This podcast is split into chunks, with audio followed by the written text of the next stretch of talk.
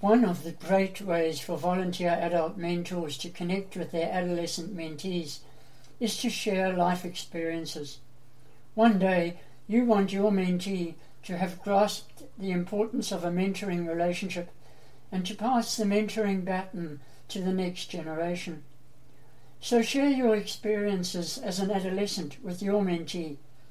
Talk about the people who took on mentoring roles in your life, what they said and shared with you, favourite quotes, and most especially why and how they impacted your life in such a positive way.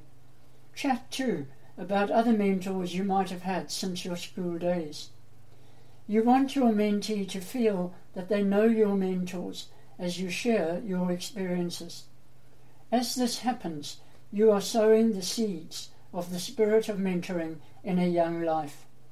You will be sharing exactly what your mentee expects of you someone to sit down with and have open and honest discussions about life, career opportunities, what may or may not be possible, being open minded and risking failure as they move out of their comfort zone.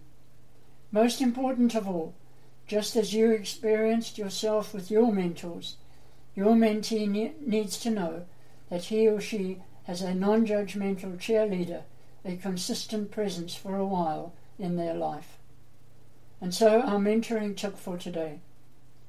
Effective mentors reflect the deepest truths of their lives and leave an imprint on their mentees' hearts.